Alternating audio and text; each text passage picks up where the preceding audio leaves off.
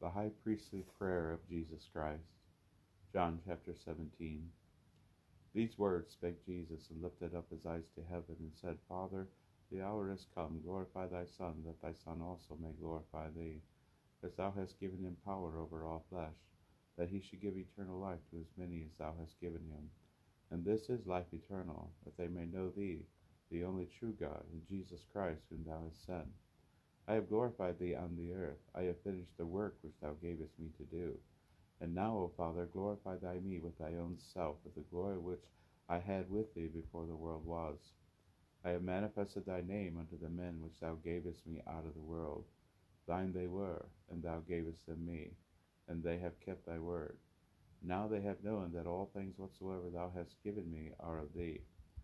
For I have given unto them the words which thou gavest me, and they have received them, and have known surely that I came out from thee, and they have believed that thou didst send me.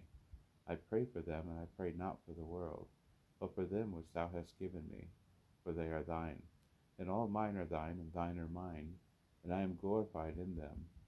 And now I am no more in the world, but these are in the world, and I come to thee. Holy Father, keep through thy own name those whom thou hast given me, that they may be one as we are. While I was with them in the world, I kept them in thy name. Those that thou gavest me I have kept, and none of them is lost, but the son of perdition, that the scripture might be fulfilled. And now I come to thee, and these things I speak in the world, that they might have my joy fulfilled in themselves. I have given them thy word, and the world hath hated them, because they are not of the world, even as I am not of the world. I pray not that thou shouldest take them out of the world, but thou shouldest keep them from the evil.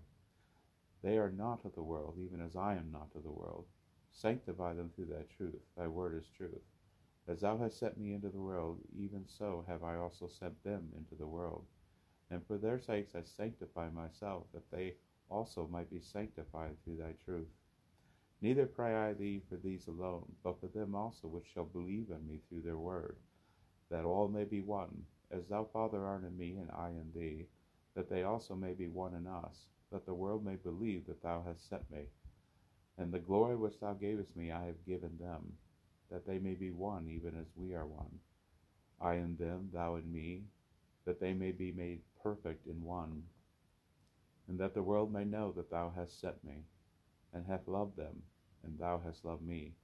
Father, I will that they also whom thou givest me be with me where I am, that they may behold my glory which thou hast given me. For thou lovest me before the foundation of the world. O righteous Father, the world hath not known thee, but I have known thee, and these have known that thou hast sent me. And I have declared unto them thy name, and will declare it, that the love wherewith thou hast loved me may be in them, and I in them.